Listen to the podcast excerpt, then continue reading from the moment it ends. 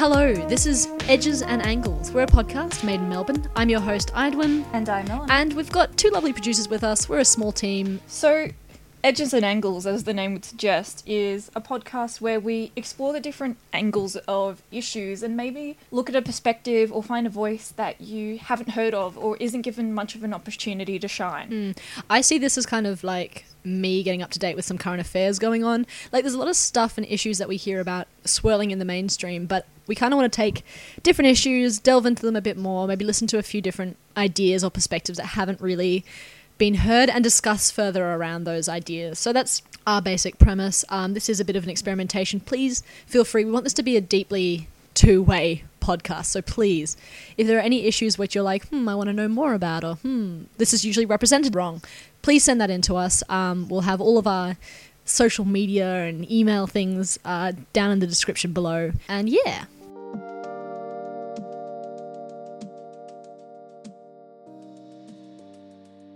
let's get on to it. So, we wanted to kick off this series with um, our first issue, which is looking into homelessness, or rather, the experiences of, of those at risk of homelessness. So, we're looking here at the lived experience of housing insecurity and underrepresentation of it in our media and political discussions. We're going to be using the language of people experiencing homelessness or hardship instead of homeless person, just because homelessness isn't a trait that defines the entire person.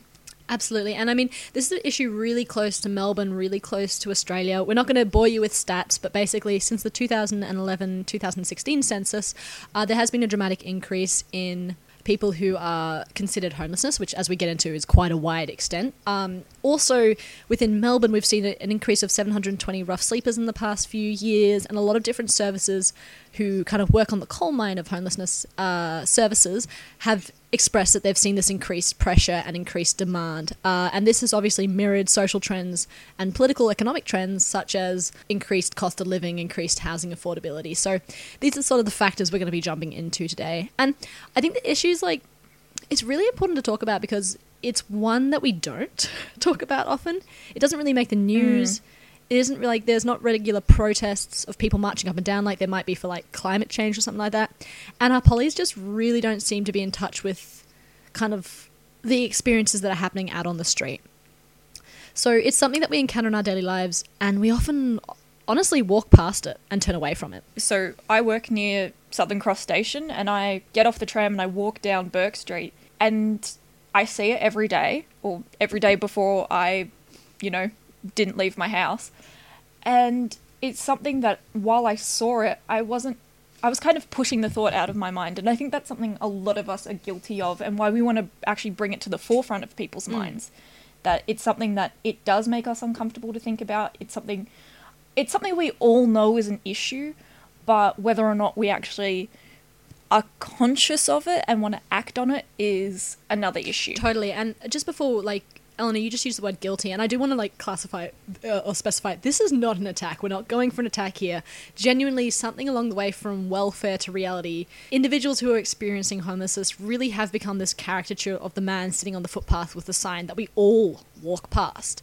We're not going with a like, you're a bad person for doing this. We're more so going with the angle of like, there seems to be this fundamental disconnect stopping us or preventing us from addressing this issue adequately. And I mean, I think you really touch on it perfectly when you say that like there's a lot of sympathy and a lot of pity. We all feel very sorry for these individuals who have been forced into such a situation of uncertainty and danger and poverty. But it's also like this this sadness which is like mixed up with hopelessness, haplessness, not really sure where to make a start. There's like barriers to even addressing or even acknowledging the issue.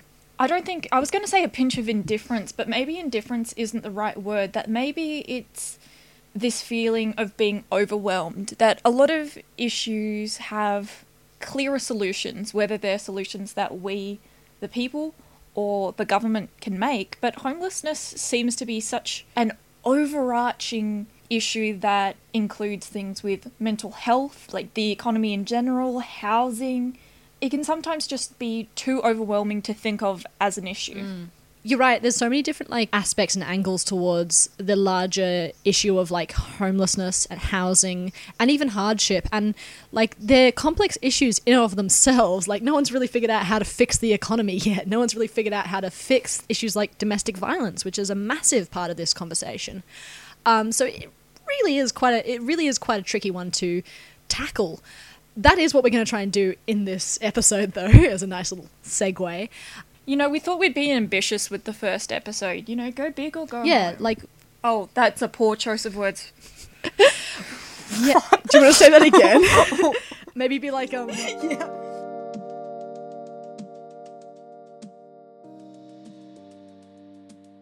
I suppose like homelessness really does get simplified to like sound bites often, and it it gets generalized to this caricature, to these sort of you know really blanket statements. So we're going to try to delve a little bit further into that, get some more insight, I suppose, into the complexity of the issue, and hopefully get some better representation going. That that's kind of my aim, I suppose, within this this whole little shebang. Um, I think we did want to kind of prefix the episode with is obviously COVID nineteen is a massive elephant in the room for this this issue and housing insecurity, as it has kind of given rise to or or it's given greater visibility to people who are experiencing positions of housing insecurity. And I think it's also brought it to the forefront of people's minds in a way that has never happened before.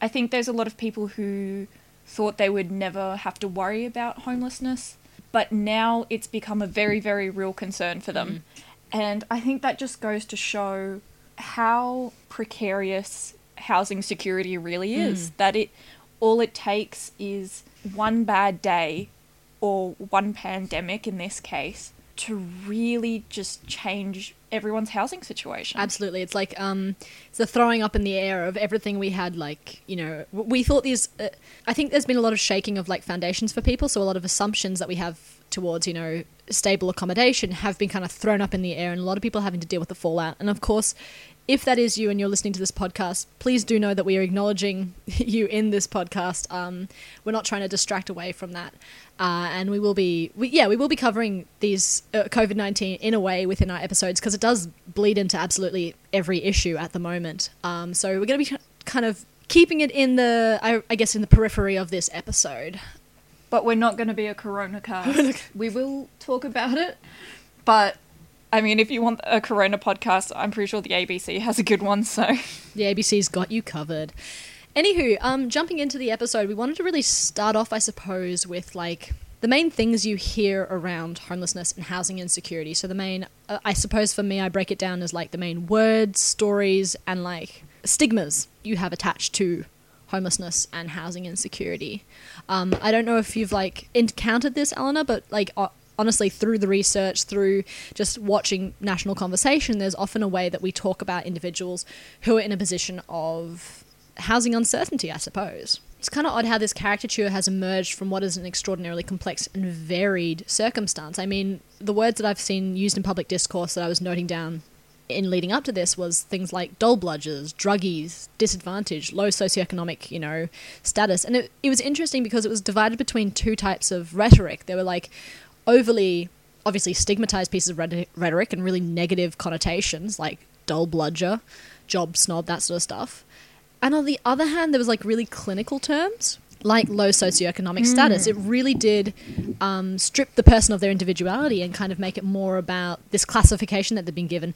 And ultimately, all of these words kind of surmised up to a really dehumanization of people in this position.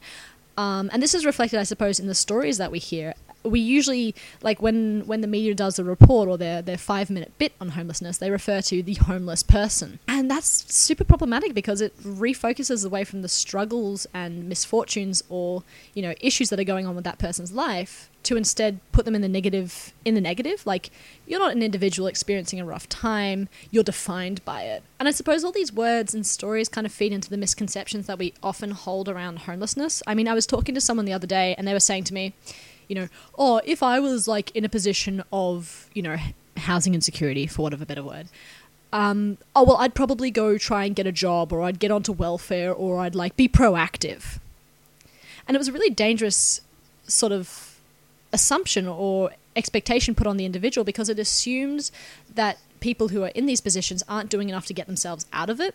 It's like, well, you should try to get a stable home and, you know, try to have housing. Well, what happens if you don't have the financial found foundation, or you don't have a parent looking out for you, or you don't have access to those base resources which have become assumed in our society? And I, I think that's where the fundamental disconnect comes. We forget that homelessness manifests in different ways. I think couch surfing is the big one, that we don't think of couch surfing as experiencing homelessness. I was in Germany over the summer and I was talking to my host mum about it and she was just asking about like how Australia deals with homelessness as a crisis and I said that we're finding it quite difficult because a lot of the people that are experiencing it aren't experiencing it in a necessarily visible way. And look, I don't know if it was like maybe a language barrier or a cultural barrier, but she kind of said to me like, "Oh, we don't think of like couch surfing as homelessness." And I think that's like quite I don't know what the word is, Edwin. Like I don't want to say eye-opening, but kind of it really shows where the gaps in our knowledge are. Totally. It's really brought up well with this idea of hidden homelessness um, that we're going to touch on in a moment. But looking at kind of the organizations that surround homelessness service, I, I thought you picked out a really great one, Eleanor, with Kids Under Cover. Looks at all those moments where an individual or an underage child might be living in a house which is unstable or unsafe for a reason and needs somewhere else to stay for a night. And it really covers for me all those moments in between risk or all those moments between family breakdowns and in those moments of need where it provides like a different alternative. And it's just something that we don't really provide in society usually. Yeah, so the great thing about Kids Under Cover is that they will go and build studio apartments in the backyard of existing houses. So people still get to maintain those family connections, but if there is overcrowding, they've alleviated that. Hmm. And I think one of the great things about Kids Under Cover is that they've really listened to what young people who might be going through this hardship need instead of just being like, oh, we know what's good, we're going to give you this, this, and this. I think this, like, listening to needs is really important because when we don't, people fall through the cracks. I was going through the legal aid submission to the Victorian Homelessness Inquiry, which is due to be released later this year, and it's like looking into Victoria's state of homelessness, etc. And there was this anecdote which stated, and I'll read it out now that the real catch 22 is that a lot of social support and homelessness support agencies can't help me because I'm not considered in their area. I don't have a fixed address and I move around a lot, so a lot of agencies won't have me on the books. I'm just stuck getting help bit by bit. I'm not even getting temporary help anymore. I've exhausted all the resources. So that's obviously an individual who's been experiencing, you know, long-term housing insecurity. But it's just one of those examples where it's like because we have this narrow perception of what constitutes homelessness or a, a, housing insecurity experience, we have all these assumed solutions and systems in place, which completely ignores the individual and kind of like the changing situations an individual will experience within housing insecurity. Yeah, and what really stood out to me about that anecdote you just read was the fact that if this person is seeking out temporary solutions or any sort of help for dealing with hardship, don't you think those resources that are maybe targeting people experiencing homelessness should know that these people don't have a fixed address. I know, I know that was that was a bit mind-boggling for me too. But it's a it's Yeah. actually sadly the case with a lot of social services is there's like these weird loopholes that you have to jump through which again completely ignore reality. So, concluding all these misconceptions, um, we actually got Ellen from Homie, which is an organization based in Fitzroy, which provides clothing line and products. All of the proceeds go back to funding youth in positions of hardship and working towards like providing them with jobs skills and job readiness so they can go out and like you know be empowered and independent without this idea of like you know change rather than charity kind of thing we've got a few clips from ellen that we're going to play now just because it's really great to listen to her and her insight working with you know individuals who have experienced hardship and some of the i suppose non-constructive attitudes that exist in society some of the potential solutions that we need to be like further looking into and etc I'll, I'll throw over to ellen because she says it much better I'm Ellen. I'm the social impact manager at Homie, and I've been with Homie since we started, so part of the founding team. So it's been a big five years for us. Um, we are a social enterprise in based in Fitzroy, and our mission is to support young people affected by homelessness or hardship to equip them with skills, confidence, and experiences to be more work ready and ultimately better prepared for their future. When we first started out, that's been a massive learning experience for us, the use of language. Um, when we first started out, we were using the term homelessness um, we were working mm. with a different cohort to who we're working with now. So we, yeah, we ran a program in our Melbourne Central store. It's a VIP day, we call it, and we still run that program now. But we used to host um, shopping days where people experiencing homelessness were our VIPs for the day, and they would come into the store, um, go shopping for free, Everyone gets five items of Homie clothing. We have haircuts, beauty services, food, coffee, and it's just an awesome day. So we still run that uh, once a month. But we was yeah, that was our primary service, and it was for people experiencing homelessness, people who were living rough in the city, and kind of in more in that demographic. As we grew as a business, we started to run a program called the Homie Pathway Alliance, and this was where we kind of moved from that service that we were providing before to a more youth focused service. And we started to run an employment program because some of the young people who were coming in for our VIP days were asking us, like, can we work in the shop? You know, it's awesome to get the free clothes, but really what we want is work experience. So that's how we started the program, just kind of from listening to the young people that we were meeting. And for the first couple of years of running this program, it was a program for young people experiencing homelessness. And as we got to know the guys, and you know, we spent a lot of time with the young people in the programs, and they they were kind of like, you know what, the word homelessness doesn't really, the word homeless doesn't really sit that well with me. Like they had trouble identifying with that term because of the stigma associated with that term. So the young people, you know, we, we were brainstorming and kind of trying to come up with something that they felt more comfortable with that captures more of this experience of homelessness, which is a lot different to what the public perception is. So that's when we added in the word hardship. Um, we always say that it's an experience that people can move through. That's why we say, or it's something that you're affected by.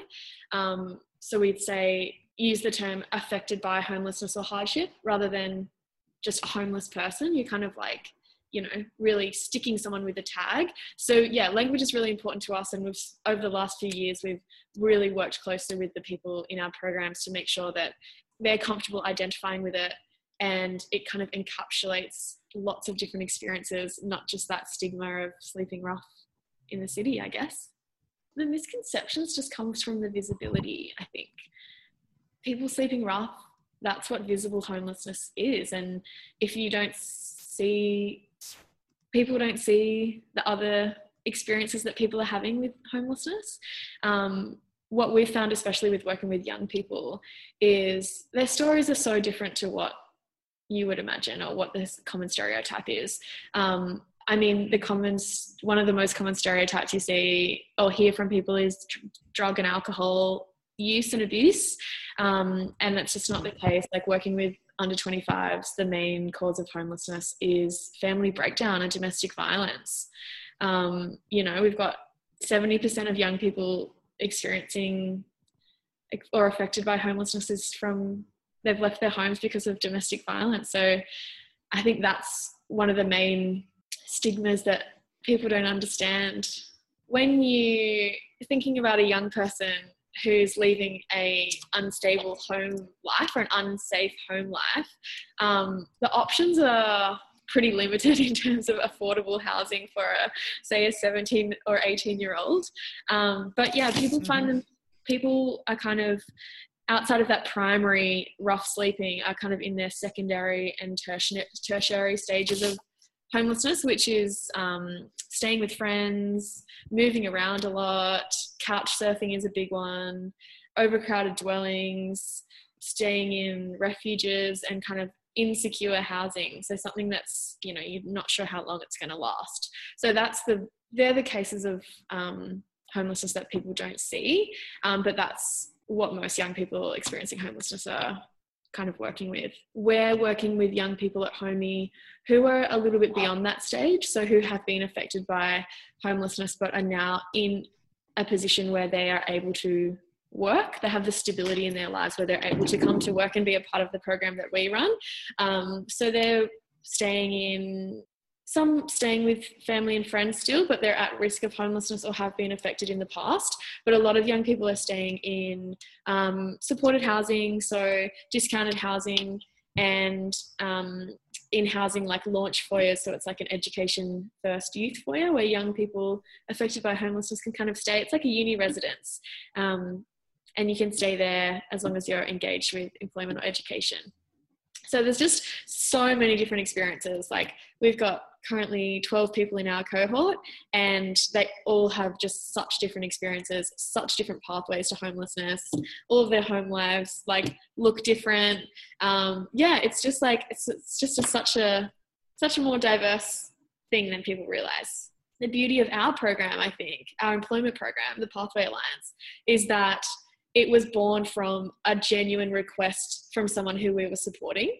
Um, and the whole way through the program, we have changed and adjusted so many things that we do because we've listened to the people that are in the programs. And we'll sit down with the young people and have workshops and have like we make genuine friendships and connections with our crew and so there's an honest, open dialogue of them being like, you know what, that thing that you guys ran last week, that was really crap. Like, we want something more exciting, or like, that doesn't work, or we want to go here, we want to learn this. Um, so I think that's one of the strengths of our program is really to listen. And I think it's because, yeah, we've been open to feedback and open to change and not too set on our ideas. So I think yeah, when you kind of go in without talking to the people that you're aiming to support, you can come up with this idea of what you think could help them um, or a way that you can support them but like you're sitting in a different place to them and you actually need to ask that person like what do you guys need? What's actually going to support you? Because like i think a group of people sitting in an office who haven't you know had lived experience and come up with a program um, maybe don't know what that group actually wants or needs we trust and believe that these young people have what it takes um, to get to where they want to be and that they need the opportunity. Like we've never positioned ourselves as like we're helping and we're giving you this and um, it's always been these guys have the skills these like oh these guys have the drive they've got the motivation they've got what they need within themselves and they just need an opportunity. And that's kind of like we're living in a structurally you know it's structural disadvantage. So if you get give these guys an opportunity to thrive then they will. Like that's always been our kind of approach um, is we're giving we're the springboard i guess. We're giving going to offer you guys the opportunity um, and but they're the ones who are kind of um, grabbing the bull by the horns and going to make things happen. I guess when you're looking at the systems that some of the young people are coming through that's are leading to homelessness. Like the causes of, of homelessness are family violence, family breakdown, and also just intergenerational poverty um, and physical and mental health issues. So, kind of thinking about a young person who has grown up in the very, very outer suburbs of a town or in a small town, um, you know there's not much support in their family. Maybe their family doesn't have um, very you know maybe their mental health in their family is not that stable. Maybe they haven't like don't have access to opportunities. They live really far away from a train station. Like education is not prioritized in their home. Like that's a structural issue. Like if you have a young person who's grown up in a situation like that they don't have the same opportunities as people who've kind of grown up in a very privileged environment. So that's what I kind of mean when I talk about the structural element of disadvantage and homelessness, where like some young people just don't have the opportunities that they need to, you know, kickstart their working life. And so that's where we try to step in, I guess. Because there are such like heavy long term effects of going through homelessness at a young age, like the impacts it has on your mental health, on your on your self esteem, on the opportunities you have, on your physical health, um, on you know finish, finishing education. Like there's this kind of few years in your adolescence where it can be such a pivotal point for the rest of your life. And I think as well, once you advantage, it's quite hard to get out of it because you know education costs money housing costs money um, mental health support costs money. So i think yeah it's it's really important to have support early on so that you can kind of intercept at a point where someone can still access the things that they need to kind of set themselves up for the long term.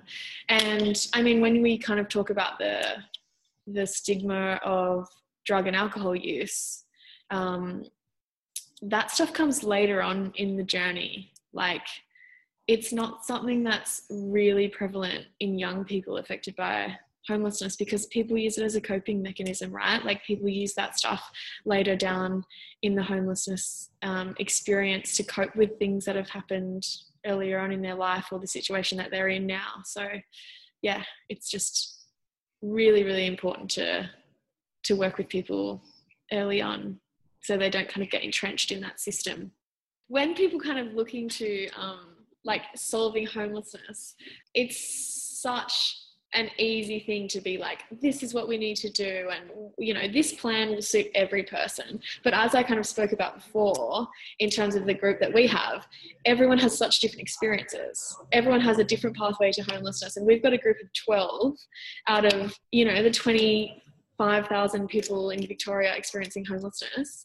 Um, and they all have a, such a different experience. And so they, and they have such different needs from us as well. So like we work at an individual level with each person on their individual goals, on their individual challenges. And that is just such an important approach because um, everyone's different and everyone has different needs and different skills and different dreams. And um, yeah i think it's really important to t- kind of take that individual approach and make sure that you're working with that person and listening to what they say and acknowledging that they're their own person and that you can't um, what i you know how i work with george isn't going to be a great maybe not a great approach or a great strategy for how you work with jenny every, you know you have to just meet that person where they are be like what do you need and what do you want? What i get frustrated most with is people not giving other people a chance in the sense that or not taking people's backgrounds into account when you're meeting them um, being quick to judge i guess. So you know we might have um, a young person who comes to their first day with us and they're a bit prickly and a bit nervous and a bit shy and a bit scared of what's going on. And because of the experiences they've had in the past, they might seem cold or they might seem like they're not interested. And I think just like giving that person a window for them to get more comfortable, for us to think about why they might be acting how they are, and just giving them a chance to turn that around and come back to us in a few weeks and get more comfortable and trusting and open, you just see that they're just this wonderful, amazing person. And so it really frustrates me when you see a young person coming in and going, you know, maybe they're disengaged, maybe they're they don't seem that excited. Um, yeah, it frustrates me when people can't see beyond that and can't think like, why is this person acting how they are? I'm going to take into account all the shit that they've been through, and I'm just going to give them some time to settle in. That's what really frustrates me. Um, and people, you know, people who are working in the space understand that, you know, understand kind of trauma informed practices. Um, but yeah, in the kind of mainstream employment, there's not as much empathy and there's not as much curiosity. Like when someone shows up to work with us, if they're late, we go, hey, what's up? what happened? Are you okay? But in a mainstream employment situation, someone might show up late to work and you're like, don't bother coming in tomorrow. Like it's kind of just missing that empathy, missing that curiosity, and the understanding that like people are going through shit. So, so you've got this like line where like down here is like preventing homelessness, and down here is like drug and alcohol rehab and prison and whatever it is. Like Mm, mm. Money needs to go into affordable housing. Like money needs to go into affordable housing. There's just, you're not going to solve homelessness without affordable housing. And then from that, it's affordable housing, access to education and employment, addressing mental health, and creating community. like those are the pillars and like putting money that's you know that's preventative that's assertive putting money into reactionary stuff when people are already kind of entrenched in this system it's shit. It does it's yeah. Talk about it all day. Doesn't work. i don't want to come on here and rage though right? I'm like i'm going to stay really chill and i'm going to be really calm and i'm not Very fair. go, go on any rage tangents. Probably what i wanted to talk about was kind of the distinction between like what we do and what some of the other services do because I don't want to take away from services who are doing frontline work. So I guess at home, this is kind of what we're talking about, right? That kind of where people are intercepting. Um, and we're intercepting at a point with young people who've been affected by homelessness who are ready for employment and for that kind of employment education level. Um, but and that is really really important and a really important approach. But also we need frontline services and we need people who are providing emergency housing and who are providing hot meals and showers and crisis response. Um, so like i don't want to take away from from that very very important work because um, it's very much needed and a lot of our partners um, we couldn't do what we do without our partners who our community service partners who work in those spaces.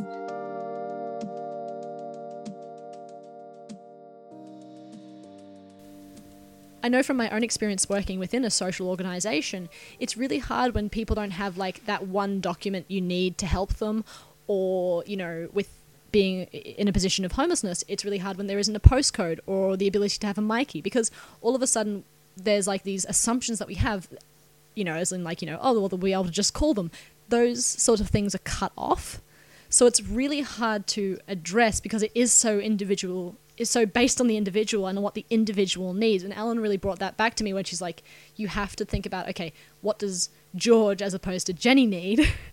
and work to those specifications because it really it needs to have that level of flexibility, which I just don't think we have either within our perception around homelessness or within our solutions that we currently have towards it. And I, I suppose it, brings up this really hard question, which we're not going to necessarily answer in this podcast alone, which is like, to what extent is the government or organizations responsible for this issue, and to what extent? Um, I mean, we'll, I, I suppose we'll hypothesize towards the end of the episode, but I kind of want people just to take away and think about it. Like, to what what do you think needs to be the solution or the approach? Anyway, anyway, um, we thought we'd yeah, asking the big questions that I don't I don't think we have the brain power for, but you know, maybe we can we can think of something. Yeah, well, I, I mean, Homie provides one option, Kids Under Cover provides another. There's a lot of different solutions which we thought we'd conclude this episode with, but it's just kind of starting. I suppose it's getting the ball rolling with considering how we want to approach this issue. And I think Homie's really a great example because they say, look, empathy first, empowerment first. Don't talk down to these individuals, listen to these individuals, and create your support networks off their individual needs. So I don't know. Very cool. And the bonus about Homie is that their clothes are really, really cool, and I really want some. Very true. Um, touching on that, I suppose we wanted to jump in now to the ideas of like these external these external things that can push someone into positions of homelessness or housing insecurity. Um, and I suppose the things that can affect this issue are, again, what we said before issues that affect us all, like, for example, legal security of tenure or the availability of services, materials, or facilities. I know a lot of us are struggling at the moment with affordability or accessibility to housing, um, as well as stuff like location and, you know, cultural adequacy. Like, these are all considerations which go into, you know, an individual being able to access safe, stable accommodation. Um, and I suppose, again, touching back on like COVID 19 right now, COVID 19's really raised the visibility of these issues. Like, it, it's really emphasized to people how much these things that we assume, you know, that go into our daily lives, how much these things that we assume are not given things and can be taken away. Like, for example, um, rent. You know, it's it's expected that you pay your rent on time. Well, COVID 19's kind of put an end to that for a lot of people. And so that was why, for example, the rental freezes that Victoria and a lot of states introduced were so important because it kind of it recognized that there's not always going to be situations when you can provide that sort of you know that that that given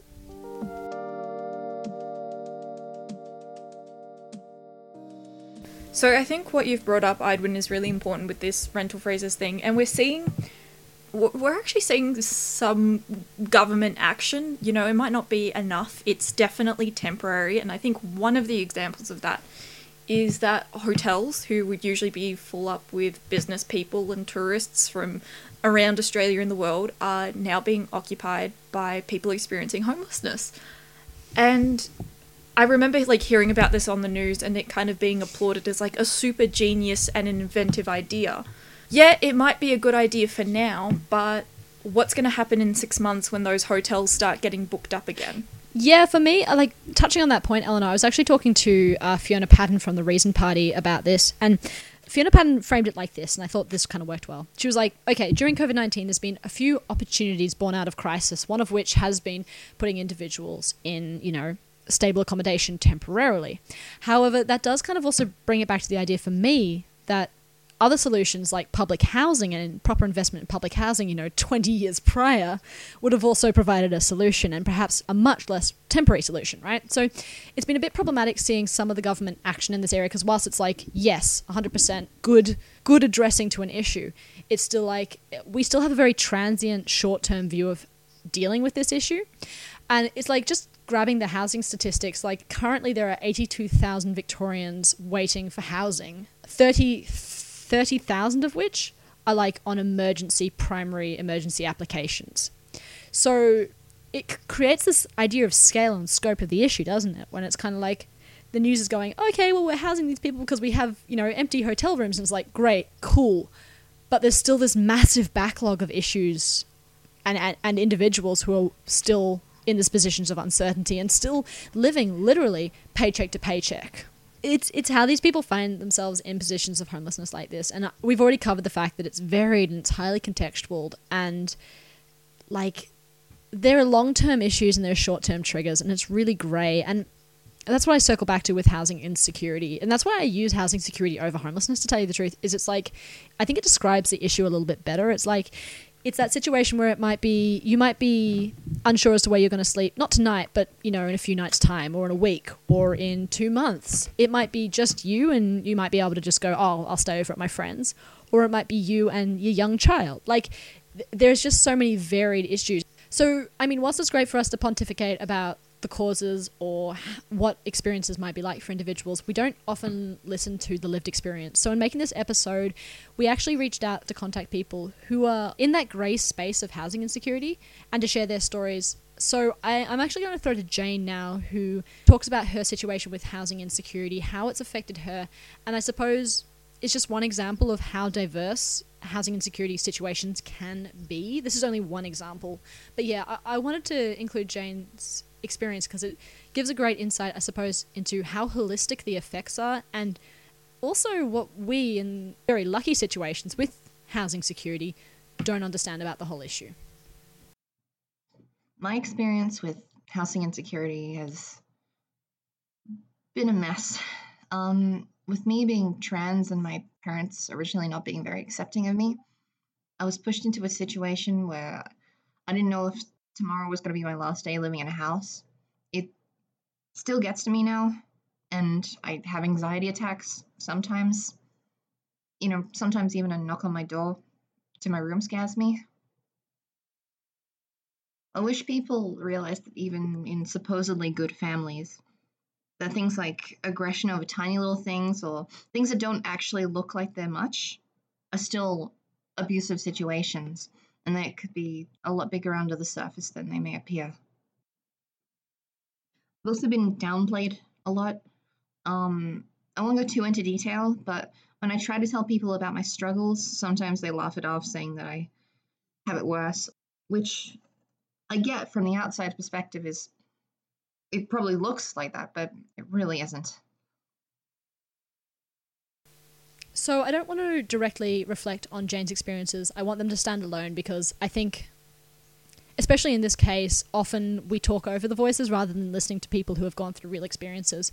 But I will say this I think it brings up the two paycheck analogy, which is the idea that any person without two paychecks worth, you know, two weeks worth of paychecks can find themselves in a position of insecurity. And now, if you're a rich income family, two paychecks, it might not be a big deal. But if you're already kind of in that position of, you know, with the mortgage or with the rent or with with those certain financial pressures, losing two paychecks worth of income is what throws you into this greater uncertainty and instability. And it's a really important thing for us all to realize that we can all be in this position. For us, it could be, you know, an injury, or it could be sudden loss of accommodation overseas while we're staying somewhere, or it could be something like COVID 19. So I guess what you're kind of looking at, Edwin, is just looking at picking up on cues and clues that friends might be giving, or family, or whoever's in your circles, and just listening to them. And then if you're starting to get worried, just maybe asking them what do they want instead of presuming that maybe everything's okay or presuming that they've got it all sorted out. And you know, sometimes that means like you've got to be honest with yourself and your friend that you know you're not going to be able to solve everything because at the end of the day, this problem is just ridiculously large and complicated. But I think having someone who's in your corner, it's not going to solve everything, but it might make things just a little bit more manageable.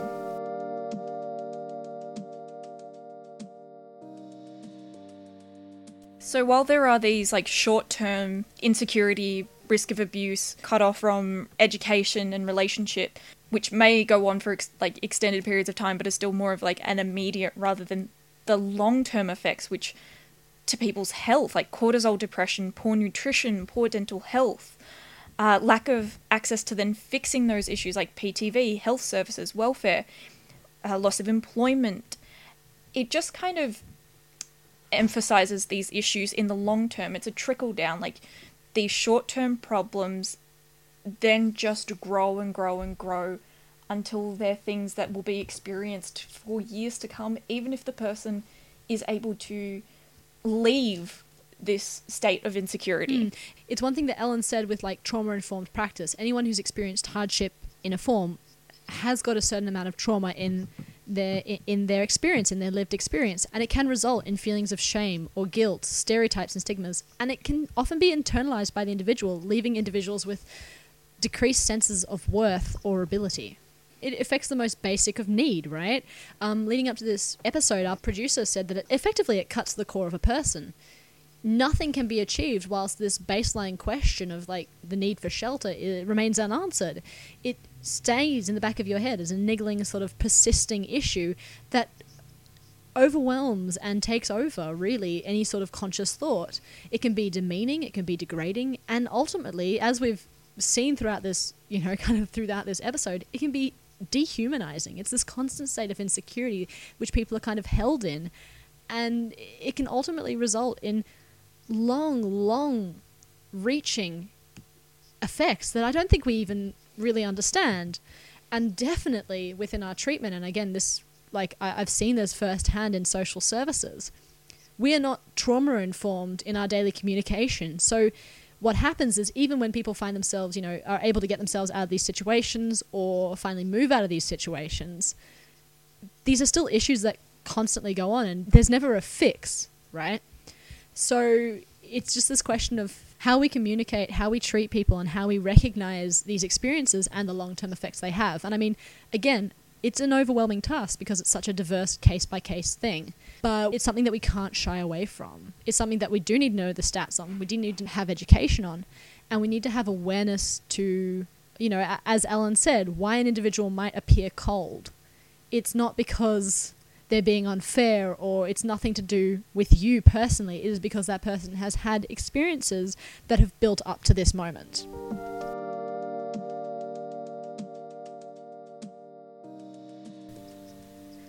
So, to fix this issue, we ultimately need to see a system overhaul. It's great for us to talk about organizations and individuals and what we can do to look after it and how you can listen out for your friends. But ultimately, this is going to require change from a government level. And I, I want to read out the recommendations that have been put to the Victorian state by Legal Aid, which is an organisation that provides legal services to those who can't afford it, calling for urgent reforms to tackle the cycle of homelessness. And they include one, an increase to the supply of safe, stable, and affordable housing. Two, to prevent people entering the justice system because of homelessness and poverty. Three, a legal service system that prevents evictions into homelessness.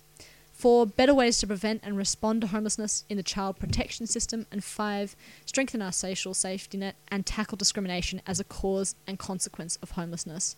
And for me, this just reiterates the fact that it's like we have to see change in our policy and our politicians. We have to see a change in tone and in direction towards how we address these individuals. Because at the moment, what we are doing is we are discriminating against them, we're dehumanizing them, we're degrading them, and we're allowing individuals who are already in extraordinarily high positions of insecurity and vulnerability to bounce into certain other systems like, you know, police, justice, prison, and kind of ricochet off that.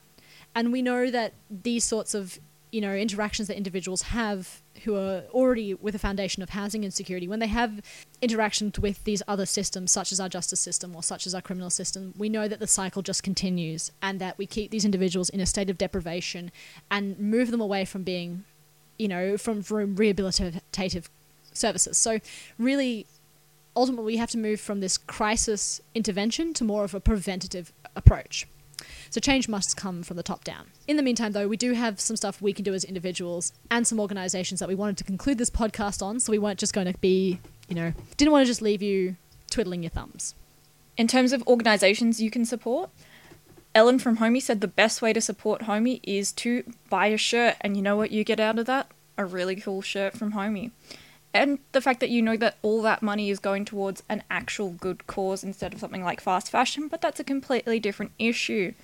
You can also volunteer or provide funds for something like Orange Sky Laundry, which are concerned with making sure that people experiencing homelessness are living with dignity, having showers, being able to wash their clothes, just kind of basic things that you and I might take for granted. And another organization concerned with dignity is Share the Dignity. And what they're all about is ensuring that women have sanitary products for a different alternative, I think it's also important to be listening to the voices of individuals going through these experiences and obviously putting lived experience and platforming lived experience. So I can definitely recommend you um, the 3CR Roominations show, which is 855 on your AM dial. It goes every Thursday from 12 p.m. and it's run by current and former rooming house residents and individuals who have experienced homelessness. It also features interviews, community events, and issues that are currently going on.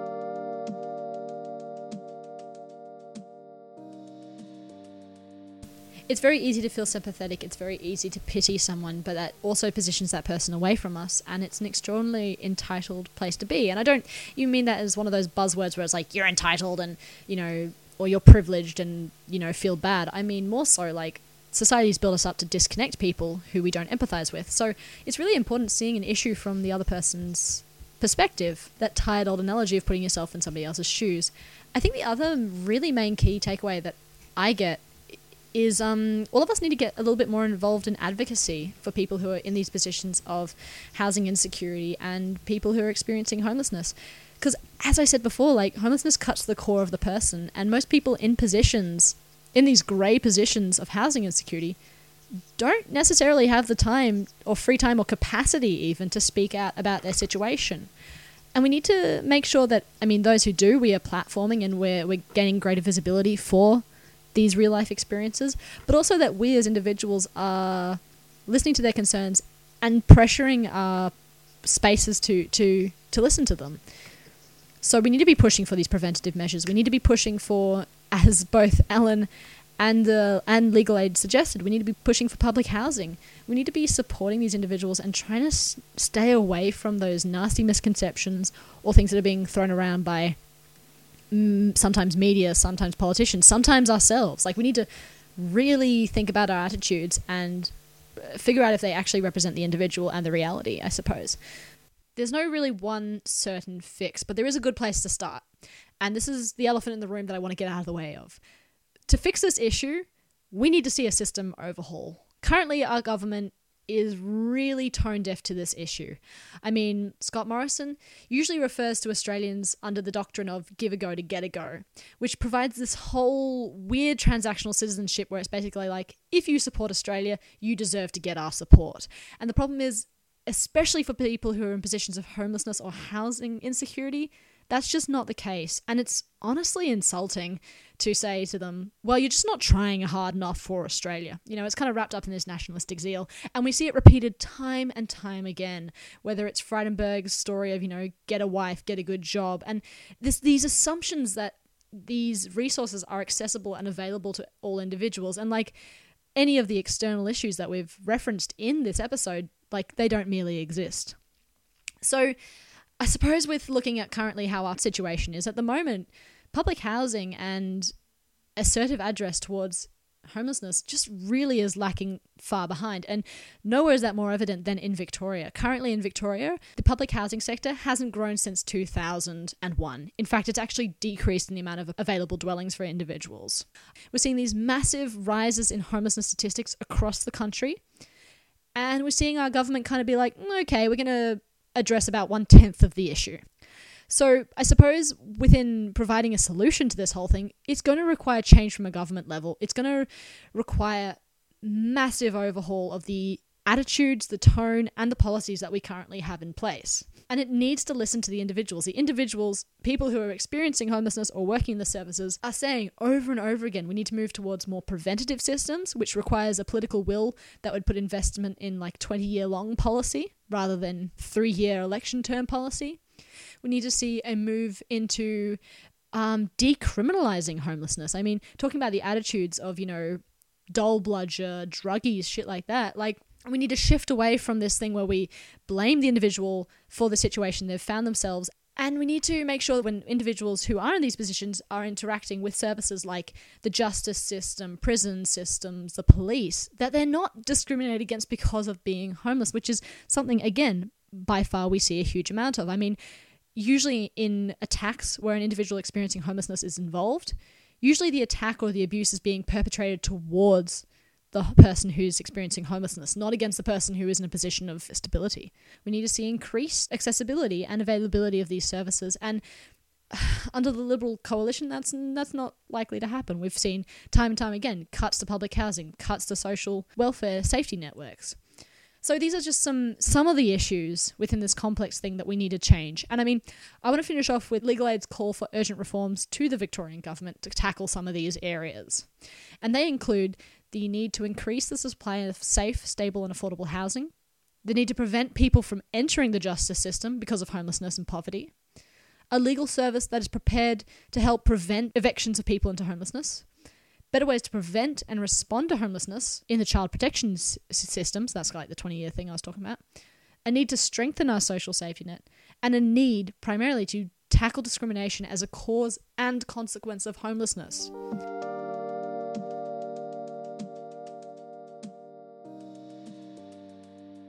We've listed a few different solutions. We'll definitely put them down on our Instagram. If you haven't checked us out, we are actually on Instagram under um, Edges and Angles podcast, I believe. also, feel free. We, we'd like within this podcast, after dealing with such heavy topics, we'll also put down a few helplines within our Instagram if anything within this episode did distress you or bring up anything for you. Um, we'd also really love to hear your thoughts and your expectations or issues that you're interested in. Obviously, we're we've conducted researching around this topic for a few weeks now, but we'd like our future episodes to be informed by what people want to know about because this is a learning experience for all of us. And so we've also got an email, edges and angles podcast at gmail.com, blah, blah, blah, where we'd like to hear from you guys and hear, you know, what, what was your thoughts um, on today's episode?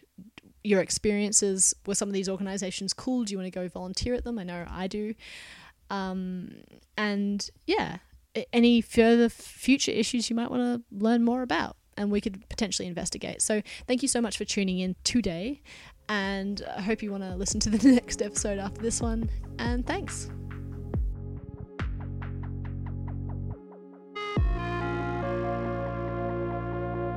Edges and Angles is a podcast written, directed, and produced by Edwin Jeffrey, Ellen Dawson, Stella Mollica, and Dante Mikulin. Follow us at Edges and Angles Podcast on Instagram.